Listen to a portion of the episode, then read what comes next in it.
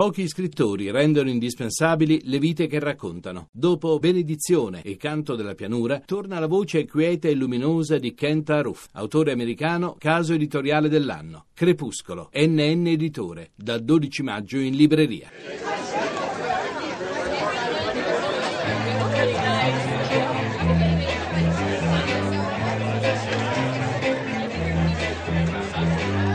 Tutta la città ne parla. Buongiorno, sono Graziana, chiamo dalla provincia di Taranto. Vorrei mettere in evidenza il fatto che sì, si parla di povertà economica, ma eh, la povertà effettivamente eh, ha anche un altro risvolto, no? si parla anche oggi in questo periodo di povertà educativa e quindi ecco in questo modo si fa riferimento proprio alla mancanza dei servizi eh, per bambini e per giovani. Um, questo tema mi sta particolarmente a cuore perché comunque io sono uh, nata e cresciuta in un paese della provincia di Taranto, uh, dove effettivamente i bambini e i ragazzi non hanno la possibilità magari di andare al cinema perché vi è la mancanza proprio materiale di un cinema nel paese. Um, oppure non si ha la possibilità di usufruire di, di biblioteche perché anche queste non ci sono. Quindi effettivamente eh, si ha la carenza di servizi uh, su tutti i fronti, culturale, sportivo, ehm, che testimonia ancora oggi effettivamente magari la presenza in, di, di, un'Italia a due dimensioni, a due velocità, no? purtroppo ancora oggi si parla di una differenza sostanziale tra nord e sud. Quindi effettivamente secondo me dovrebbe intervenire in un certo qual modo per garantire a bambini e minori la possibilità di usufruire di questi servizi e far fronte così magari anche alla povertà economica delle famiglie che effettivamente, come diceva Laura anche con il messaggio ehm, precedente, costano anche da grandi e non soltanto da bambini.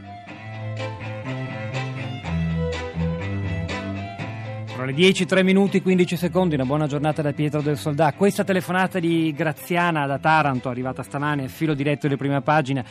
condotta da Norma Arangeri, eh, non è l'unica che è arrivata concentrando l'attenzione sull'infanzia. Moltissima attenzione e cura dei nostri ascoltatori nei confronti dei più piccoli, eh, sia per questo tema decisivo affrontato eh, da Graziana, che sarà il tema forse fondamentale della nostra puntata di stamani, la povertà educativa, non c'è solo la povertà economica a rendere la vita difficile e il futuro difficile da costruire, c'è anche quella che si significa poi mancanza di accesso a servizi fondamentali, ad attività fondamentali per lo sviluppo del bambino. C'è anche un altro tema, quello che è sulle prime pagine dei giornali, quello relativo al bonus bebè annunciato dal Ministro della Salute Lorenzin come arma fondamentale per aiutare le madri, le giovani coppie a fare più figli, a contrastare questo dato emblematico, siamo scesi sotto le 500.000 nascite, un dato storico che, come abbiamo lamentato più volte e analizzato in questa trasmissione anche recentemente, costituisce forse il dato più preoccupante quando guardiamo al futuro, un calo demografico che forse non siamo ancora in grado di capire davvero nelle sue immani conseguenze per il futuro che ci aspetta. Oggi dunque proveremo a tenere insieme questi due temi eh, perché in realtà non sono due temi, a nostro avviso sono un po' due lati della stessa medaglia. Lo faremo con i nostri ospiti, due sono già collegati e li sto per presentare, ma come ogni mattina anche insieme a voi che potete contribuire via sms al 335 5634 296, ne sono già arrivati un paio interessanti, tra poco li leggerò e poi c'è il nostro blog, la città di radio3.blog.rai.it, uno spazio per interagire ma anche per arricchire l'ascolto in diretta con materiali utili che verremo pubblicando durante la diretta e poi ancora dalle 11 in avanti. Buongiorno Tommaso Nannicini. Buongiorno. Economista, sottosegretario alla Presidenza del Consiglio con delega al coordinamento delle politiche pubbliche in ambito economico, sociale e di ricerca scientifica. L'abbiamo chiamata perché abbiamo appreso che il governo sta per lanciare un'altra novità, oltre a quella che è oggi sulle prime pagine eh, relativa al bonus bebè. E mi riferisco proprio alla povertà educativa di cui lamentava Graziana nella sua telefonata dalla provincia di Trapani, quella mancanza di strumenti fondamentali per lo sviluppo del bambino, dentro ma anche e soprattutto fuori la scuola. Scopriremo tra pochissimo i contorni di questa iniziativa. Prima però saluto anche Flaminia Trapali. Dottoressa, buongiorno, benvenuta. Buongiorno buongiorno, buongiorno a voi. Trapani è una psicoterapeuta che ha fondato alcuni anni fa a Napoli una, una onlus che si chiama Piano Terra per aiutare giovani madri e bambini piccoli, più poveri, più vulnerabili, proprio perché lì si deve concentrare la maggior parte dell'aiuto, se non si interviene all'inizio della vita di una persona, poi parlare anche di povertà educativa diventa eh, uno sforzo forse inutile. Trapani se le va, io vorrei cominciare da lei, se Nannicini ha un minuto di pazienza, per chiedere dal suo osservatorio concreto, visto che lei da anni lavora, eh, credo anche a Roma adesso con la sua associazione per aiutare i, i, il momento, I momenti che precedono e quelli che seguono la nascita di un bambino, una sua reazione a questa, a questa iniziativa, a questa novità del, del bonus bebè annunciato dal governo?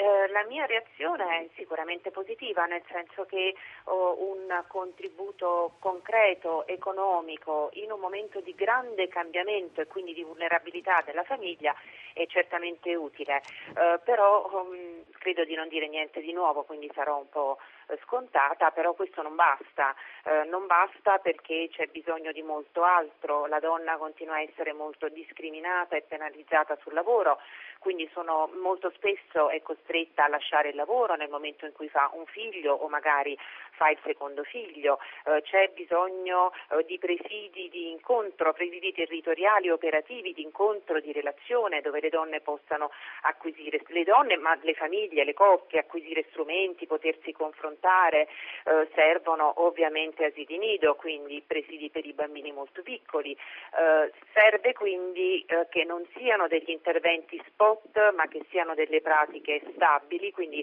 una politica per la famiglia che sia complessa, integrata, articolata e che guardi diversi aspetti del vivere sociale. Io mh, con la mia associazione ci siamo proprio resi conto nel nostro piccolo, eh, per carità, quindi di questo, cioè anche lì dove c'è necessità e c'è richiesta di un aiuto concreto, economico, pratico, a fianco a questo o tante volte anche prima di questo eh, c'è una richiesta di aiuto di altro tipo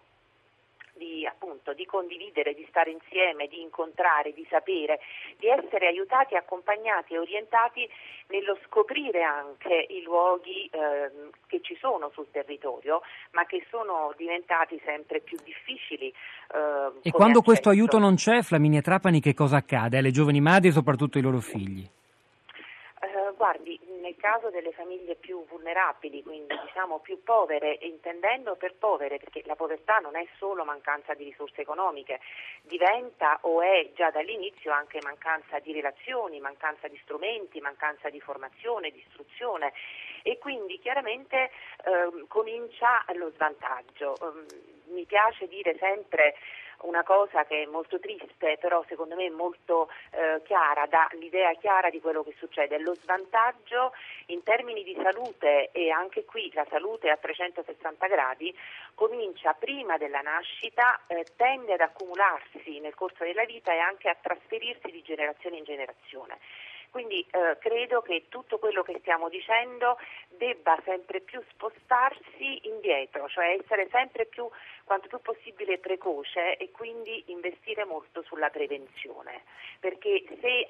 se sosteniamo i genitori, li accompagniamo nella costruzione della relazione con il loro bambino, li orientiamo verso pratiche di cura e accudimento che siano idonee, eh, credo che questo eh, faccia la differenza, cioè sia uno strumento molto potente di prevenzione e quindi di cambiamento.